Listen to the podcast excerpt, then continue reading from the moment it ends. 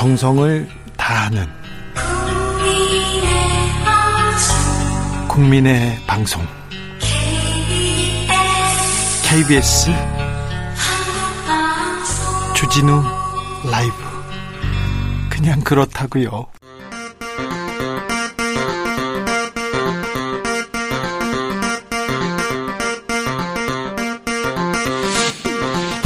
주진우 라이브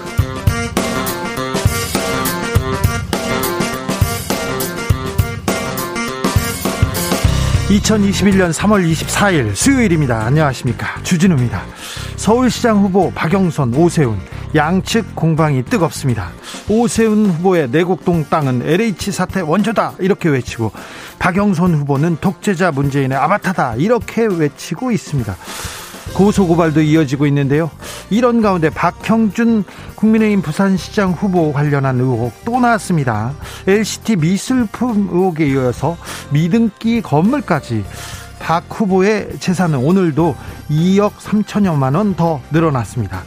관련 내용 이슈 티키타카에서 논해보겠습니다. 박근혜 정부의 양승태 대법원장 시절 사법농단 사건 재판에서 처음으로 유죄 판단이 나왔습니다. 재판부는 재판 사무의 공정성에 의심을 일으킬 중대 범죄라고 밝혔습니다. 양승태 임종원의 공모도 인정됐는데요. 판결의 의미 재판 5분 전에서 짚어보겠습니다. 영화가 아닙니다. 실제 상황입니다. 미국에서 연이어 총격 사건이 벌어지고 있습니다. 지난주 아틀란타에서 8명의 희생자가 나왔습니다. 그런데 그제 콜로라도주의 한 식료품점에서 10명의 안타까운 희생자가 나왔습니다. 미국에서는 총기 사고로 12분마다 한 명이 사망하고 있다고 합니다. 조 바이든 미국 대통령은 단 1분도 지체할 수 없다면서 총기 규제 강화에 나설 것을 촉구했는데요. 그런데 이번에도 규제는 어려울 것이라는 시각이 우세합니다. 미국 현지 상황 워싱턴 DC 연결해서 알아보겠습니다. 나비처럼 날아 벌처럼 쏜다. 여기는 주진우 라이브입니다.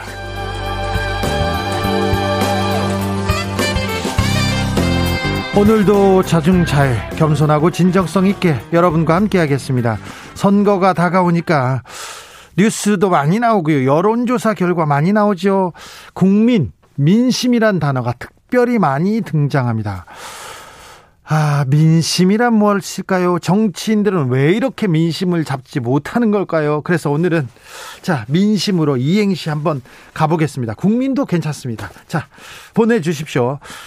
혹시 성함이 민심인 분 있으십니다. 제 친구 중에 민심 민식은 있는데 민식은 있는데 민심은 없어요. 방송 듣고 계시면 연락 주십시오. 애청자로 우대하겠습니다. 자, 주진 라이브 애청자로 등록 기다리고 있습니다. 샵 9739 짧은 문자는 50원, 긴 문자는 100원입니다. 9730입니다. 콩으로 보내시면 무료고요. 선물 준비해 놓고 여러분의 얘기 마음으로 지금 마음 열고 기다리고 있다는 거 다시 한번 말씀드리겠습니다. 그럼 주진우 라이브 시작하겠습니다.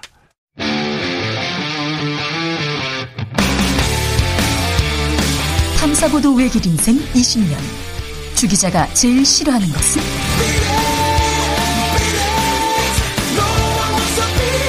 이 세상에서 비리와 부리가 사라지는 그날까지. 오늘도 흔들림 없이 주진우 라이브와 함께.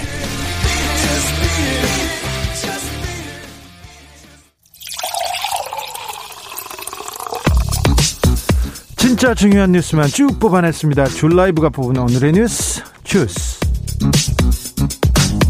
정상근 기자 어서 오세요. 네, 안녕하십니까. 자, 코로나 확진자가 다시 400명대입니다. 네, 오늘 코로나19 신규 확진자가 다시 400명대로 올라갔습니다. 네. 총 428명이 나왔고요. 이 국내 누적 확진자는 내일 10만 명을 돌파할 것으로 예상이 되고 있습니다. 어제 문재인 대통령이 백신 접종했는데 백신 접종하자마자 가짜 뉴스가 좀 나왔어요. 네, 이 백신 접종을 두고 온라인에서 가짜 뉴스가 빠르게 퍼지고 있습니다. 이 문재인 대통령이 접종을 할 때 이 간호사분이 주사기 뚜껑을 빼고 약을 뺐는데 어, 잠시 몸을 돌리더니 다시 뚜껑이 씌어진 주사기를 꺼냈다라는 겁니다. 이 백신을 바꿔치기 했다라는 주장인데요. 예. 어, 그러나 영상 전체를 보면 이 간호사분은 주사약을 주사기로 뺀 뒤에 다시 주사기 뚜껑을 씌웁니다. 아, 이것이 매뉴얼이라서 의료계에서는 전혀 논란이 안 되고 있는데요. 그런데 왜 이게 논란이 되죠? 네, 뭐 관련해서 지금 뭐 여러 SNS를 통해서 지금 유포가 되고 있는 상황입니다. 네. 하지만 전문가들은 이 주사기 오염을 방지하고 또이 접종자의 팔을 소독하는 과정에서 바늘에 찔릴 수가 있기 때문에 다시 뚜껑을 닫는 것이 기본 원칙이다라고 각종 언론에 설명을 하고 있습니다. 아, 백신 바꿔치기 의혹 이거는 진짜 창의적이지 않나요? 이런 기사를 왜 쓸까요? 참 사실 확인이 먼저인데 참 아, 놀랍습니다. 놀랍습니다. 자, 안철수 국민의당 대표가 오세훈 국민의힘 서울시장 후보 선대위원장으로 합류했습니다. 네, 안철수 대표가 오세훈 국민의힘 서울시장 후보의 공동 선거대책위원장직을 수락했습니다. 어, 이에 따라 오늘 오전 11시 안철수 대표는 국민의힘 의원 총회에 참석을 했습니다. 빨간 넥타이 딱 차고 나왔더라고요. 네, 그리고 오세훈 후보를 도와서 최선을 다하겠다라며 창과 방패가 되겠다라고 얘기를 했습니다. 창과 방패가 되겠다. 어, 이 자리에는 뭐 국민의힘 의원들이 있었는데요. 김종인 비상대책위원장은 광주에 내려가서 자리에 없었습니다. 김종인 비대위원장이 예전에 나 안철수 후보, 안철수 대표 두 번 다시 볼 일 없다 그렇게 얘기한 적도 있었죠. 네. 금태섭 전 의원도 나왔더라고요. 네, 국민의힘 선거 캠프에 합류를 했습니다. 아, 금태섭 전 의원은 오늘 오전에 선거대책회의에 참석을 했고 오세훈 후보가 직접 이 국민의힘의 당복을 입혀주기도 했습니다. 붉은색 점퍼를 입었더라고요. 네, 오세훈 후보는 100만 대군을 얻은 것 같다라고 말했고요. 금태섭 전 의원은 아, 이번 선거는 정상적인 정치를 회복하는 첫걸음이라고 주장했습니다만 회의 후에 기자들과 만나서는 이 국민의힘 입당 계획은 없다라고 밝혔습니다. 네. 박영선 후보와 오세훈 후보 간의 진검 승부 시작됐습니다. 난타전도 본격화되고 있습니다. 네, 이 박영선 후보 측은 오세훈 후보의 내곡동 땅 문제를 거론하면서 이 내곡동 문제는 지금 LH 사태의 원조격이다라고 주장했습니다. 어, 오세훈 후보는 실질적으로 MB의 황태자라고 불렸던 사람 이렇게 주장을 하기도 했는데요. MB의 황태자 나왔습니다. 어, 반면에 오세훈 후보는 문재인 대통령을 향해서 실정과 무능의 대명사 반통합 분열의 독재자라고 주장했습니다. 어, 그러면서 박영선 후보를 문재인의 아바타 이렇게 주장했습니다. 문재인 아바타 나왔습니다. 그러니까 이번 선거는 MB의 황태자 대 문재인의 아바타의 대결로 지금 좁혀진 거네요. 네, 뭐 서로 얘기하는 거 보면 그런데요. 네. 어, 그리고 어제 그 임종석 전 청와대 비서실장이 SNS에 글을 올려서 어, 고 박원순 전 서울시장에 대해 어, 정말 그렇게 몹쓸 사람이었나라면서 내가 아는 가장 청렴한 공직자로 그의 열정까지 매장되진 않았으면 한다라고 말했습니다. 네. 어, 이를 두고 오세훈 국민의힘 후보는 극도의 망언이라면서 박영선 후보의 당선은 박원순 시즌 2라고 주장했고요. 이 박영선 후보도 어, 피해 여성의 상처가 아물지 않은 상태라면서 그걸 건드리는 발언은 자제하는 게 좋다라고 말했습니다. 네.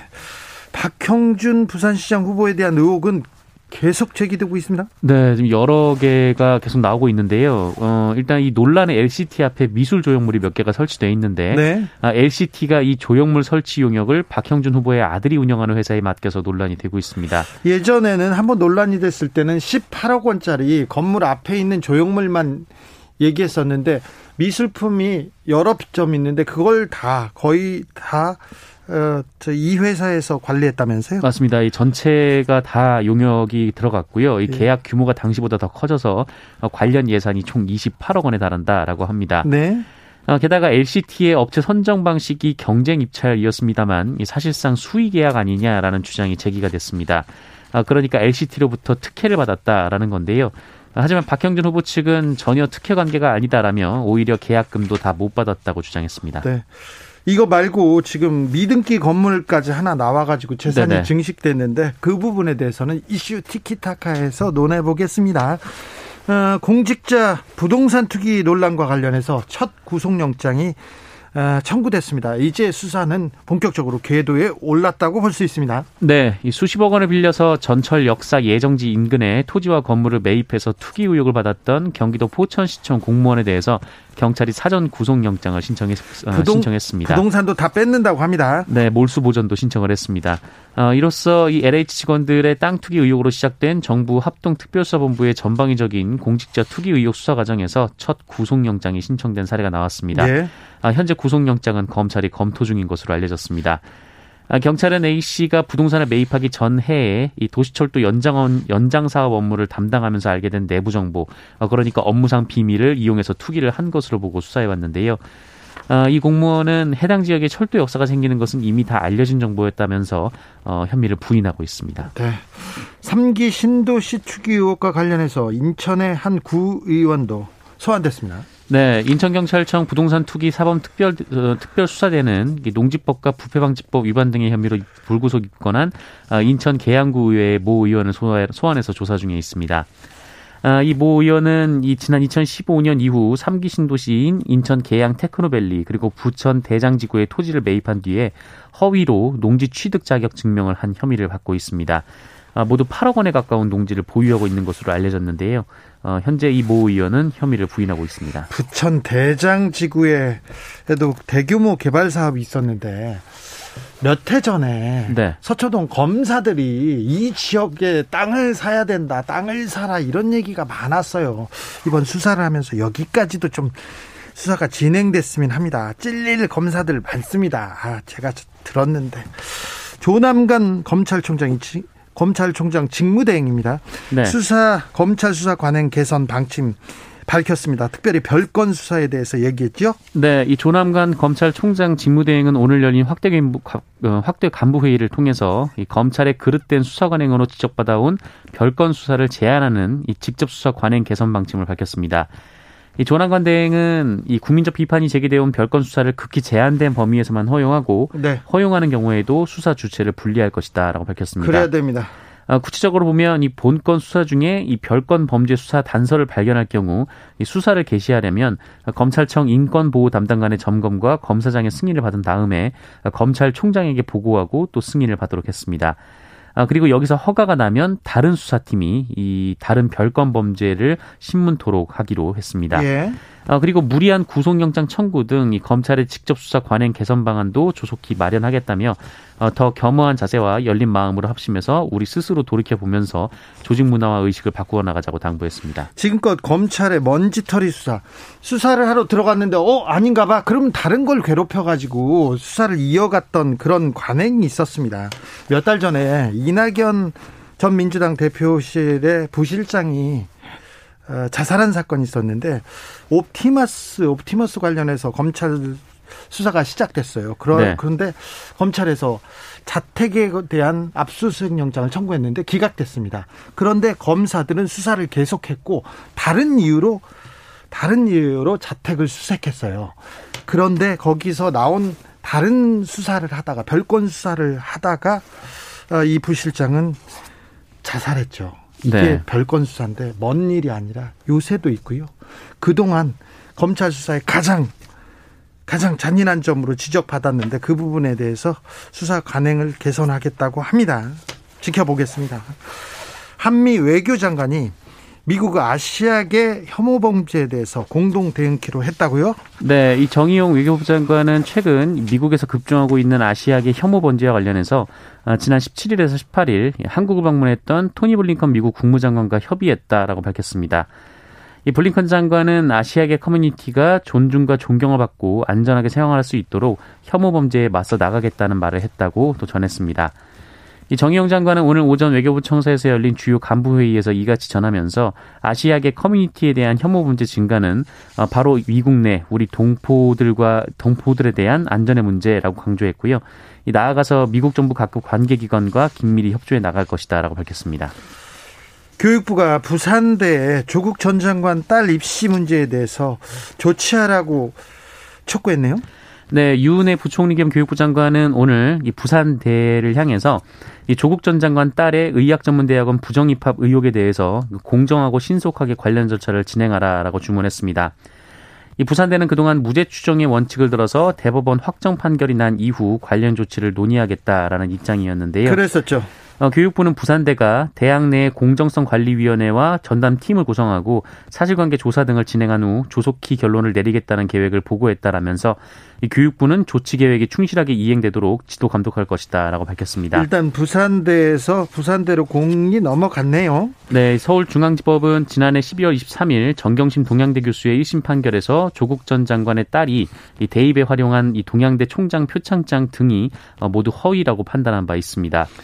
어, 유은혜 부총리는 입시 공정성을 훼손하는 어떤 사례에 대해서도 법과 원칙에 따라 판단하고 행정 절차를 준수하며 판단할 것이다 라며 대학이 입시 부정 의혹 관련 사실관계를 조사하고 일련의 조치를 취하는 것이 무죄 추정의 원칙에 위배되지 않는다라고 밝혔습니다. 정경심 동양대 교수의 2심 재판이 이제 막 시작했고요. 대법원까지 시간이 남아 있고 그리고 어, 이른바 7대 스펙이 7대 스펙이 대학 입시에 어떤 영향을 미쳤는지에 대한 재판도 아마 벌어지지 않을까 생각이 됩니다. 네. 그래서 굉장히 좀 시간이 오래 걸리지 않을까 하는 생각을 합니다. 음, 스토킹 범죄 처벌법이 국회를 통과했습니다. 네, 그동안 타인의 의사와 상관없이 지속해서 따라다니는 등의 이 스토킹 스토킹을 해도 어, 현행 법률은 이를 경범죄로 봐서요. 이 10만 원 이하의 벌금형만 처해 왔습니다. 네. 하지만 오늘 관련 법이 국회를 통과하면서 앞으로 스토킹 범죄자는 최대 5년간의 징역형에 처할 수 있게 됐습니다. 어, 여야는 오늘 오후 국회 본회의를 열고 스토킹 범죄 처벌 등에 관한 법률 제정안을 의결했는데요. 일단 스토킹 행위는 상대 어, 상대방의 의사에 반해서 정당한 이유 없이 상대방 어, 또는 그 가족에 대해 접근하거나 지켜보는 행위, 어, 그리고 우편 정보통신망을 이용해서 물건, 글, 영상 등을 도달하게 하는 행위로 규정했습니다. 이것은 상대방에게 불안감 또는 공포심을 일으키는 행위로 예. 설명을 했습니다. 아, 그리고 스토킹 범죄자는 3년 이하의 징역이나 3천만 원 이하의 벌금에 처하고요. 만약 흉기 등 위험한 물건을 이용한 경우 5년 이하의 징역이나 5천만 원 이하로 형량이 가중이 됩니다. 네. 어, 그리고 스토킹 행위에 대한 신고가 있는 경우 경찰은 100m 이내 접근 금지 등의 긴급 조치를 한 후에 어, 지방법원 판사의 사후 승인을 청구할 수 있도록 했습니다. 네. 스토킹 범죄를 일으킨 그 자들이 주로 이렇게 사랑이 죄입니까 이렇게 얘기한다는데 이거는 네. 사랑도 아니고요 죄입니다. 죄 네, 맞습니다. 그렇습니다. 구미 3살 여아 사망 사건 계속되고 있는 수사가 계속되고 있는데 친모가 홀로 아기를 낳은 것으로 추정된다고요? 네, 이 경찰은 어제 친모 48살 성모 씨의 임신과 출산을 확인하기 위해서 이 100여 곳이 넘는 산부인과를 대상으로 압수수색을 벌였습니다. 하지만 그 결과 이렇다 할 증거를 찾지 못한 것으로 전해지고 있는데 어, 이에 경찰은 이 성모 씨가 이 병원 외의 장소에서 홀로 출산했을 가능성에 무게를 두고 있다고 경향신문이 보도했습니다. 이유가 뭐죠? 어, 성모 씨가 출산이 임박한 시점이 2018년을 전후해서 자신의 휴대전화 등을 이용해서 어, 출산 준비라든지 이 셀프 출산 등의 단어를 다수 검색한 사실을 파악했고요. 아이고, 네. 어, 그리고 출산 이후 온라인으로 육아용품을 다수 주문했다는 사실도 확인을 했다고 합니다. 그렇지만 네, 다만 이 비슷한 시기에 이 성모 씨의 딸도 아이를 낳은 만큼 예. 이 관련 사실을 출산의 증거로 단정하기는 어렵다라고 보고 있습니다. 예, 예. 아, 그리고 주변인들의 진술도 계속 확보 중인데요. 이 평, 출산 추정 시기인 2018년 1월에서 3월쯤 이 성모 씨의 몸이 불어 있었으며 평소 입던 것보다 더 큰 치수의 옷을 입고 다녔다라는 증거도 증언도 확보했다고 합니다. 저 더 결정적인 증거, 증인이 나올 때까지 수사가 조금 진행돼야 될 것 같습니다. 남양주 공무원들이 시장 생일 파티를 다섯 번이나 다섯 번이나 열었어요.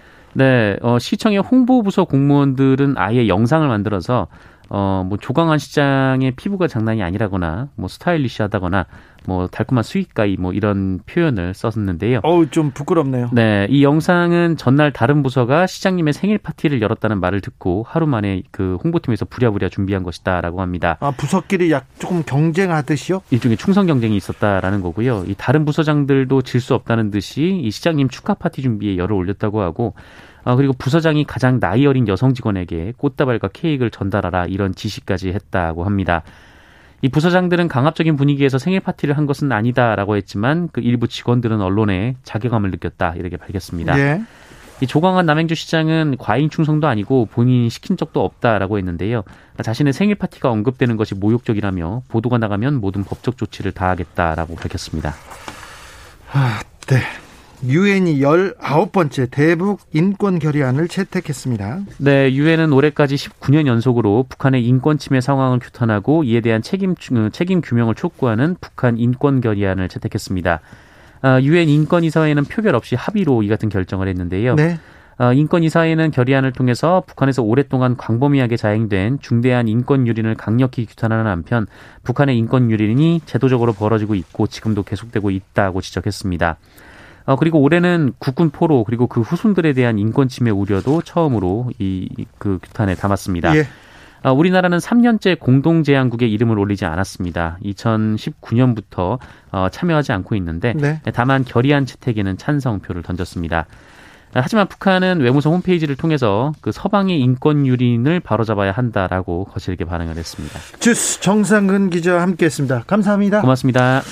자 민심 국민 이행시 가볼까요? 주진우 라이브 주라 청취자들의 수준이 얼마나 높은지 아우 기대가 벌써 됩니다. 3298님께서 국민 이행시 갑니다. 국 국민은 다 안다. 민, 민심 생각하는 후보자 마음을. 그렇죠. 국민은 알고 있습니다. 최영우님께서는 민, 민심을 심, 심각하게 왜곡하는 언론과 포탈 바꿔야 됩니다. 그렇습니다. 바꿔야 됩니다. 2989님, 민, 민의는 없고 용시, 욕심만 있으니 바라보는 국민은 심, 심란합니다. 그렇죠. 네. 자, 더 재밌어집니다. 7968님, 민, 민들레 하찮다 무시하지 마라. 심, 심지는 누구보다 굳센 우리네들 같구나. 드디어 이제 장원 경쟁 시작됐습니다. 3706님께서는 민, 민심 잡고 싶으신 국회의원님, 심, 심보를 곱게 쓰세요. 그러면 민심은 자연히, 자연히 흘러갑니다. 얘기합니다. 3282님께서는 민, 민주당은 더불어라는 국민의 소명을 받들어 촛불 정권을 이룬 초심으로 돌아가기 바랍니다. 선거 앞두고 네거티브 선거가 난무하니 심, 심이 걱정이 됩니다. 이렇게 꾸짖으셨고요. 7986님께서 민, 민주주의를 바로 세우려면 심, 심판을 제대로 합시다. 그렇죠. 심판, 투표를 제대로 해야죠. 교통정보센터 다녀오겠습니다. 공인혜 씨. 주진우 라이브.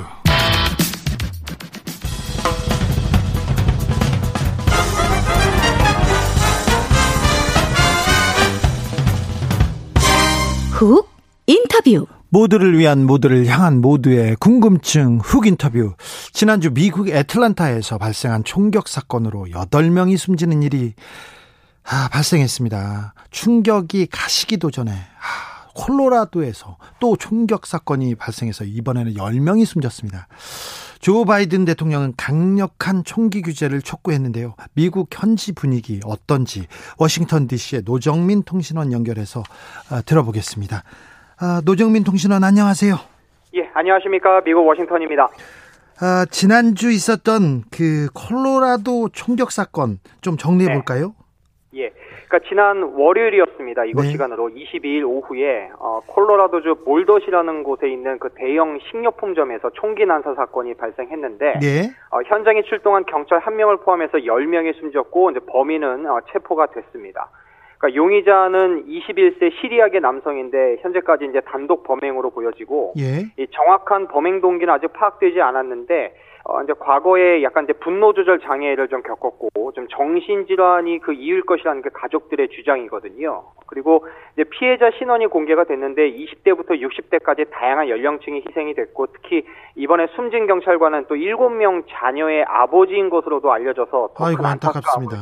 예. 예 있습니다. 그래서 아, 말씀하신 대로 지난 16일에 그 조지아주 애틀란타에서 있었던 총기 사건으로 8명이 숨진 지 며칠 만에 또 대형 총기 난사 사건이 발생했잖아요. 네. 그래서 좀 미국 사회가 다시 한번 이 총격 사건에 대한 두려움을 좀 크게 느끼고 있는 것 같습니다. 미국은 총기 사건이 총기 사고가 너무 많이 납니다. 네, 당연히 맞습니다. 좀 총기 규제 문제가 이슈로 떠올라야 되는데요. 예, 맞습니다.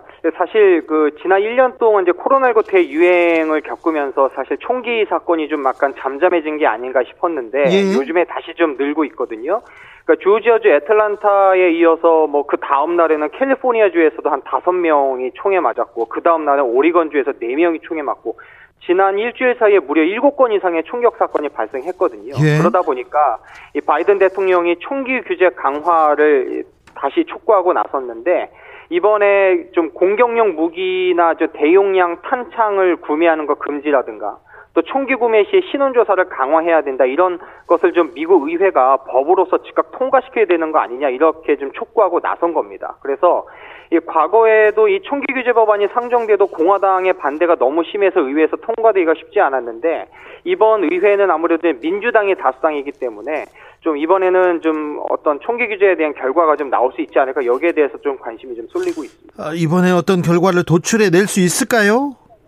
글쎄요, 좀 더 지켜봐야 되는데 아무래도 지금 의회 다수당인 민주당에서 아무래도 이제 즉각적인 행동에 나설 것을 시사했기 때문에 네. 어, 좀 약간 기대를 걸어봐도 좋을 것 같습니다. 지켜보겠습니다. 네. 조지아주 아틀란타에서 있었던 총격 사건은 특별히 한국 피해자들도 네. 많아서 좀 관심이 갑니다.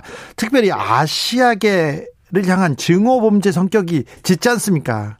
예, 맞습니다. 그러니까 어, 이것도 용의자가 이제 20, 21살 남성인데 당시 용의자가 이 아시안이 운영하는 스파나 마사지 업소 세 곳만 노려서 공격을 했고요. 예. 희생자 8명 중에 6명이 아시안 여성인데다가 이 중에 4명이 또 한인 여성이었거든요. 그래서 미국 사회에서는 이번 사건을 명백한 아시안 증오 범죄다, 혐오 범죄다 이렇게 규정하고 있는데 예. 아, 지금 현재 용의자에게는 살인과 폭행 혐의는 인정이 됐는데 증오 범죄에 대해서는 아직 적용하지 않고 있거든요. 왜 그러냐면 이 혐오 범죄, 증오 범죄가 입증이 되려면 인종이나 출신 배경 때문에 이 범죄를 저질렀다라는 증거가 뭐 문자 메시지라든가 온라인 게시글이라든가 이런 것에서 명백하게 증거가 나와야 되는데 아직 여기에 대한 증거를 정확히 찾지 못했다라는 게 수사 당국의 지금 입장이거든요. 그래서 지금 뭐 한인 사회라든가 다른 아시안 커뮤니티를 중심으로 해서 이 혐오 증오 범죄 혐의가 반드시 포함되어야 된다라는 여론 불러일으키기 운동이 어, 계속 전개될 것으로 지금 알려지고 있습니다. 범행 동기가 명확하게 밝혀져야 되는데 이번 네. 총격 사건 혐오 범죄라고 보는 사람들이 많습니다. 그렇게 네. 보는 배경은 뭘까요?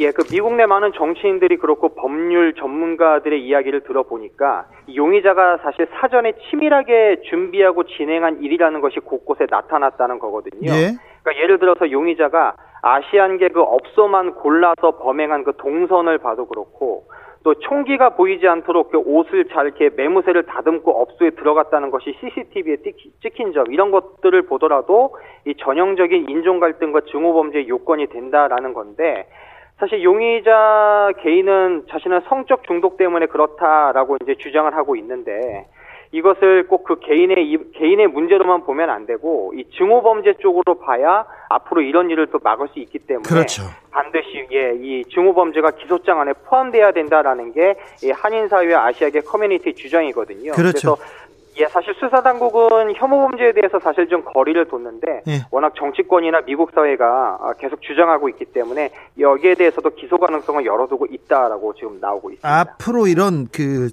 인종 그리고 아시안에 대한 차별 혐오 범죄가 네. 없어져야 하기 때문에 이 부분에 대한 수사를 더 많이 해야 된다고 봅니다. 지난 네. 주말에 아시안계 혐오를 규탄하는 시위가 전국에서 미국 전역에서 확산됐다면서요? 예, 그 워싱턴 D.C.에서 그 아시아 커뮤니티를 보호하고 아시안에 대한 혐오를 멈출 것을 촉구하는 시위가 있었는데 수천 명이 참가했습니다. 게다가 뭐 조지아주 애틀란타는 물론이고 뭐 로스앤젤레스나 뉴욕, 샌프란시스코 이런 한인 사회가 크게 발달된 곳에서도 집회가 동시에 진행이 됐는데 특히 뭐 한인 사회 아시안 커뮤니티를 지역구로 두고 있는 정치인들이 또 동참하기도 했고요. 그래서 이번 시위의 특징은 뭐냐면 뭐 미 전역의 한인 단체는 물론이고요. 다른 아시안계 그 단체들과 연합해서 이번에 함께 그 목소리를 냈다. 또 다각적인 대치에 함께 나서고 있다라는 게 좀큰 어, 특징인 것 같습니다. 그런데 저 한인 교포 사회는 좀 굉장히 불안하지 않을까 걱정입니다. 좀 분위기와 네. 대응 어떻게 하고 있는지도 좀 알려주십시오. 예, 뭐 사실 이번에 혹시나 또 자신이 이번 증오 범죄, 혐오 범죄 표적이 될 수 있지 않을까라는 불안감이 크고요. 예. 또 이번 사건이 뭐 발생하면 또 연달아 그런 유사한 사건들이 발생할 수도 있거든요. 그래서 거기에 대한 불안감이 크기 때문에 뭐 일부에서는 이거 총기를 구매해야 되는 거 아니냐 뭐 이런 말까지 나온다고 하는데 네. 꼭뭐 한인 사회뿐만 아니라 뭐 다른 중국계라든가 베트남계에서도 역시 같은 우려를 내놓고 있거든요. 예. 그러니까 그럴수록 더 지금 한인 사회가 또 적극적으로 목 소리를 좀 내고 있는데 어제 워싱턴 한인 단체가 또 백악관에 직접 서한을 보내서 좀 아시안 증오범죄 대책위원회를 좀 구성해 줘야 되지 않느냐 이런 어 좀 촉구를 보내는 그런 서한을 보내기도 했습니다. 그래서 예. 이런 좀 분위기는 이번에 그 증오범죄 혐의가 용의자에게 추가되기 전까지는 계속되지 않겠느냐, 좀 쉽게 사그라들 것 같지 않겠냐 이런 분위기가 좀 있고요. 또 각 주의 또 대한민국 총영사관 측에서도 좀 교민들의 안전 대책에 만전을 기하는 그런 분위기입니다. 이번 사건을 계기로 조금 나아지는 뭐뭘 나아지는 계기를 만들어야 되는데 미국 정치권이나 언론에서 좀 이 사안을 좀 정확하게 보고 있습니까? 아, 이번에는 좀 상당히 목소리를 좀 많이 내고 있습니다. 일단은 조 바이든 대통령부터 이번 증오범죄, 혐오범죄를 강력하게 비난하고 나섰고요. 또 정치권에서도 다양한 움직임과 목소리가 좀 나오고 있는데 지난주 하원에서는 아시안계 차별에 관한 청문회가 열리기도 했고 특히 이번에 그 연방 하원에 그 네 명의 한국계 의원들이 배출이 돼서 좀 활동하고 있잖아요. 네. 이네 명 의원이 모두 이 증오 범죄에 대해서 규탄의 목소리를 높이고 있고요. 아, 든든하네요. 예, 또 아시안계가 많은 지역구를 가진 그 연방 상원 의원들도 함께 여기에 동참을 하고 있습니다. 그래서 26일에는 그 민주당에서 그 아시아 증오 중단의 날을 선포하고 공동 행동을 하자 이런 제안까지 나오고 있는데 뭐 정치권에서도 이런 목소리를 지금 함께 내고 있으니까 이번 사건에 대해서 좀 관심이 많다라는 걸좀 어, 상대적으로 보여주고 있습니다. 코로나 시대 이후에 아시안계를 대상으로 한 증오 범죄, 혐오 범죄가 계속 어, 심심치 않게 보도되곤 했습니다. 좀 네네. 증오 범죄가 크게 늘었습니까? 예, 그렇다고 합니다. 그 혐오 범죄 피해를 접수하는 민간 단체 통계를 보니까 아, 코로나19 대유행이 미국에서 본격화했던 작년 3월 19일부터 지난달 말까지 그 1년 동안 그 통계 수치를 보면 미 전역에서 약 한 3,800건에 가까운 혐오 범죄 사건이 접수됐다고 하거든요. 예. 그런데 피해자 대다수가 여성이고요. 예. 그 가운데 중국계가 가장 많았고 다음이 한국계였다고 합니다. 그러니까 가장 예, 증오범죄 증가 이유는 역시 코로나19 때문인데 아무래도 이제 코로나 바이러스가 중국에서 왔다란 이유 때문에 이런 아시안계의 적대감을 표현하는 일이 잦아졌다고 하고 특히 또 이제 한국 한인들과 또 중국 사람들 잘 구분을 못하는 그렇죠. 사람들이 네. 예 덩달아 또 한인 사람들에게 이렇게 또 적대감을 표출하는 경우가 많아서 또 오히려 또 어, 모든 아시아계가 좀 덩달아 불이익을 받는 그런 분위기도 좀 있는 것 같아요. 이거 트럼프 대통령의 전 대통령의 좀 영향도 있어요. 아무래도 예 그래서 지금 미 정치권에서 특히 이제 한인 연방 하원 의원들도 그 이야기를 하거든요. 그러니까 도널드 트럼프 대통령이 코로나19를 이제 중국 바이러스다. 예. 그래서 또 예, 쿵플루다 뭐 이렇게까지 비난해서 또 불렀던 경험이 있기 때문에 예. 아무래도 그 영향이 있다 이런 이야기 합니다. 거기다 네. 지금 뭐 중국하고 좀 감정 싸움이 심해지니까 맞습니다. 그렇죠? 예, 예 맞습니다. 아이고 네. 한국이 거기서 또 피해를 보네요. 네. 아, 자, 이번 혐오 범죄 사건 앞으로 어떻게 전개될지 궁금합니다. 아, 한인 사회와 아시아 커뮤니티에서도 어떤 노력이 필요할까요? 예, 뭐 저도 뭐 이번 일을 겪으면서 좀 저도 좀 생각을 좀 많이 해봤는데, 예. 어, 그래도 지금 뭐 혐오 범죄가 많이 발생하고 있지만 과연 이것이 미국의 전반적인 사고일까라는 것도 한번 생각을 해봤거든요. 예. 어, 왜냐하면 지금 혐오 범죄 규탄 시비나 추모에는 뭐 꼭 아시안계뿐만 아니라 지금 백인을 비롯한 다른 유색 인종들도 많이 동참을 하고 있거든요. 그러니까 지금 희생자 유가족을 돕기 위한 성금도 수백만 달러가 이상 지금 거치고 있는데 여기에는 꼭 아시안계만 후원한 것이 아닙니다. 게다가 SNS를 타고 슬픔을 함께 나누는 뭐 유명 인사들도 많고요. 그래서 저는 이런 좀 미국 시민사회의 수준과 의식은 아직 좀 살아있는 거 아니냐 뭐 이런 것을 좀 믿고 싶기도 하고 예.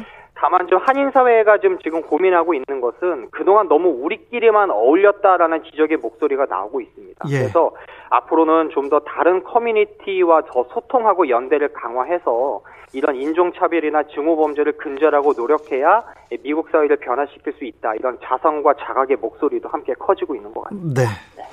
여기까지 듣겠습니다. 지금까지 워싱턴 네. DC의 노정민 통신원이었습니다. 감사합니다.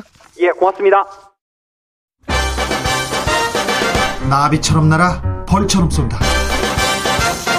주진우 라이브.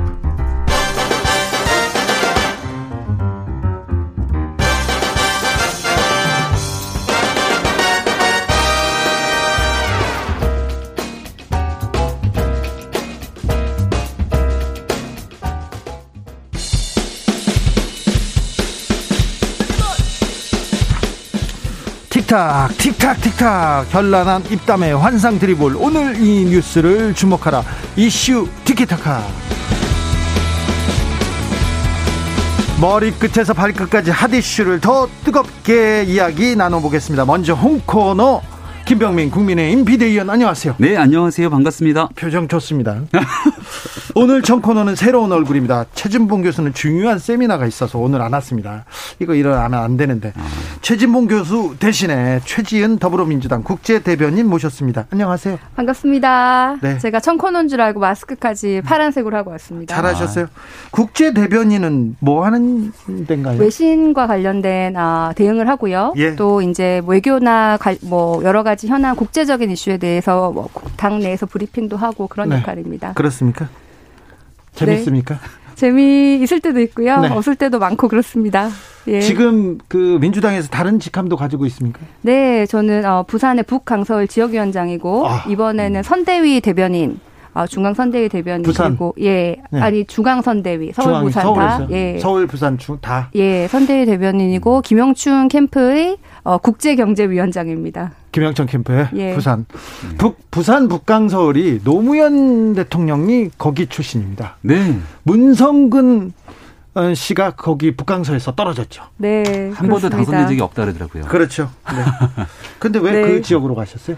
뭐 거기 가족 신공항도 있고 네. 거기에 이제 여러 가지 그 사업이 굵직굵직한 사업이 많아서 경제 전문가인 저한테 이제 잘 맞다고 생각을 했고 예. 사실은 또 아 처음에 영입이 돼서 당에서 이제 그쪽으로 가달라 그래서 간 것도 있습니다. 네. 예. 김병민 의원은 눈 깜짝하면 코 베어가는 그런 신기의 드리블을 이렇게 아, 보이는 그러세요? 네. 헐리우드 축구도 잘하시고요. 아 정말요? 조심하셔야 됩니다. 아. 자 선공으로 가보겠습니다.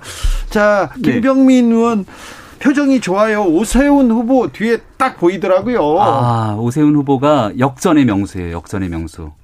이게 처음에 아무도 안 될 거라고 생각했던 이 당내 경선을 뚫고 올라가더니 네. 지난 우리가 1월달, 2월달이었나 이 주진우 라이브를 돌려보면 네. 제가 오세훈 후보 얘기했을 때 야 이거 되겠어라고 생각하셨던 분들 다 기억나시죠? 네. 근데 결국은 역전에 역전을 거듭하면서 안철수 후보의 단일화까지 이뤄냈고 예. 이제 마지막 관문이 2주 뒤에 남았는데요. 네. 오세훈 후보가 이 급상승세를 타고 있는 국면들이 계속되고 있기 때문에 네. 아마 2주 동안 이 기세는 쭉 이어갈 거라고 생각합니다. 2주 동안 계속될 거다. 예. 오늘 박영선 후보 측에서 음. 자 MB의 황태자다. 아. 그런 얘기 나왔어요. 네. 이게 보통 지는 후보 측에서 잘 안 되면 할 수 있는 마지막 카드가 네거티브, 프레임 씌우기예요. 네. 지금 해야 될 얘기들이 얼마나 많습니까? 특히 박영선 후보와 민주당이 쓰고 있는 캠프의 전략을 보면 한 20% 정도 앞서가는 후보가 아닌가라는 생각이 들 정도입니다. 왜냐하면 이대로 남은 기간 동안 계속 내곡동 얘기하고 철 지나서 흘러가 있는 네거티브 공방을 쭉 끌어가게 된다면 남아있는 국민들이 갖고 있는 이 부동산에 관한 분노 그리고 LH 투기혹에 관한 문제 박원순 전 서울시장의 성추행 문제로 치러지게 되는 보궐선거 이거를 과연 극복하고 넘어갈 수 있을 것인가 이런 생각이 드는데 한 2주 정도 되는 내내 아마 이런 얘기 하다 보면은 선거는 끝나 있을 것 같다는 생각이 듭니다. 박영선 후보를 보고는 독재자 문재인의 아바타다 이렇게 또 저기서 저 국민의힘 쪽에서 외치고 있습니다. 어떻게 보셨어요? 네, 아니 박영선 후보한테 그렇게 네거티브를 하시면서 우리 어, 박영선 후보만 네거티브를 한다고 하는 거는 좀 내로남불인 것 같고요. 지금 어, 지지율은 오히려 착시 효과가 조금 있는 것 같습니다. 단일화 이슈가 굉장히 많이 부각됐기 때문에 아, 마치 어, 야당의 지지율이 높은 것처럼 보이지만은 저는 사실 본선에 들어가면은 그 지지율이 실제는 좀 다를 것이라고 생각을 하고요. 또 공약 측면에서는 21분 서울이라든지 이번에 뭐 재난 어, 위로 지원금이라든지 박영선 어, 장관의 공약은 많이 기억이 나요. 그래서 정책 뭐 공약, 비전을 기억이 나는데 저는 오히려 오세훈 어, 후보는 어떤 공약이 있는지 잘 기억이 나지 않을 정도로 공약을 좀 묻혀버린 아. 것이 아닌가 이런 자, 생각이 듭니다. 공세 시작됐습니다. 네. 오세훈의 공약은 모르겠다. 어떻게 네. 생각하세요? 사람이 그렇습니다. 이게 박영순 후보가 계속 어떤 서울을 얘기할 건지 레토릭을 구사하면서 얘기를 하는데 잘 상상이 되지 않아요. 왜냐하면 가보지 않았던 길들을 갖고 얘기하고 있으니까. 하지만 우리가 분명하게 기억하는 건 박원순 서울시정 9년과 문재인 정부의 지난 4년 기간 동안 대한민국의 부동산 값이 폭등했고 특히 서울 지역에 살고 있는 국민들의 마음들은 무너졌다는 것은 확실하죠. 여기부터 조심하셔야 돼요. 김병민 시작됐습니다. 네. 오세훈 전 서울시장의 모습은 분명한 메시지가 지난 5년의 서울시청에서 분명히 드러납니다.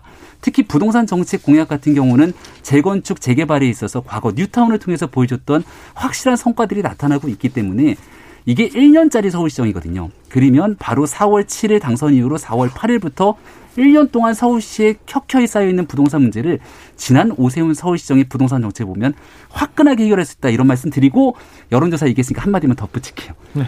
제가 지난해 총선을 치러보면서 여론조사 얘기 나올 때마다 아까 얘기하셨던 그 얘기를 했어요. 이거 다 여론조사 아니야. 그럴 리가 없어. 라고 생각했지만 뚜껑을 열어보니까 비슷하더라고요. 비슷해요? 예, 지난 그래서 경험들을 네. 한 번쯤 민주당에서도 고민해 보기 바랍니다. 아픈 얘기를 하면서 자 네. 최지은 대변님 네. 뭐 아까 오세훈 전 시장이 있었을 때 부동산 잘했다라고 하셨는데 음. 저는 어, 그 전에 어, MB 정권 때 우리가 부동산이 잘했냐라고 생각하면 사대강밖에 별로 생각나는 게 없습니다. 그래서 어, 토기 어, 뭐 토건 업체랑 같이 막 밀어붙이고 건설해 버리고 이런 것이 과연 적절한 부동산 정책이었냐는 생각이 들고 사실 부동산 하면은 서울의 오세훈 그리고 부산의 어, 박형준 후보 다 이렇게 지금 투기 의혹이 있는데 과연 어, 난개발하고 규제 풀고 그 다음에 이제 투기 의혹이 있고 이런 것이 과연 좋은 부동산 정책인가라는 생각이 들고 사실 오세훈 후보는 전 시장을 했을 때 당시에 서울시 재정이 가장 안 좋아진 걸로 알고 있습니다. 그래서 이제 어 그분의 업적이 무엇인가 시장이었을 때 아, 이런 의문도 들고요. 그래서 이번 서울시장 선거는 이제 서울의 미래와 과거 아, 이런 프레임이 있는 것이 아닌가 그런 생각이 듭니다. 네. 서울시장 선거를 두고 볼 때 오세훈 시장의 후보의 네. 공약을 보면 음. 아 부동산가 많이 오르는 거 아니야? 개발되는 네. 거 아니야? 그런 우려가 있는 것도 사실입니다. 오 그런가요? 오세훈 후보의 공약을 보면 가장 중요한 건 공급 정책 아닌가요? 왜냐하면 공급 정책이 필요하기 때문에 변창흠 장관이 그토록 이사 부동산 대책을 내면서부터 화끈하게 공급하겠다 얘기를 했는데 거기에 핵심 알짜 코어는 공공성이 기반이 돼야지만 이 문재인 정부의 부동산 정책은 완성이 될 수 있죠. 하지만 그 공공성에 대한 공적 신뢰는 지난번 보고 있는 LH 사건을 통해서 완전히 바닥으로 떨어진 상황이고요. 지금 있게 되는 부동산의 핵심적인 내용들은 서울 25개 자치구의 곳곳을 한번 돌아다녀 보면 30년, 40년이 된 아주 오래된 재건축 아파트들이 지난 9년 박원순 서울시정에서 충분히 할 수 있음에도 불구하고 공급이 안 되고 있습니다. 이런 얘기들을 민간 중심으로 재건축이 신속하게 풀려지면서 아파트 공급이 활성화될 때 일단은 사람들이 기대감을 갖는 거죠. 지금 부동산 값이 오르는 핵심적인 원인 중에는 많은 젊은 층에서 영끌해서 부동산 사는 것 아니겠습니까? 왜?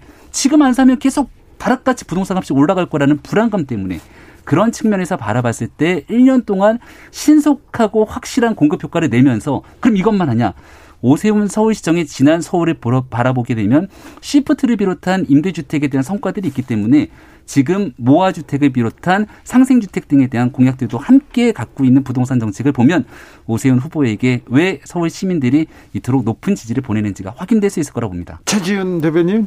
네, 아, 부동산 정책은 사실 많은 사람들이 안타까워하는 부분은 있습니다. 그렇지만 우리가 돌아봤을 때 지금 전 세계적으로 코로나 이후에 금리가 지금 역사상 가장 낮은 순간을 살고 있고 또 전 세계 세계적으로도 유동성이 많이 공급되어 있는 상황이잖아요.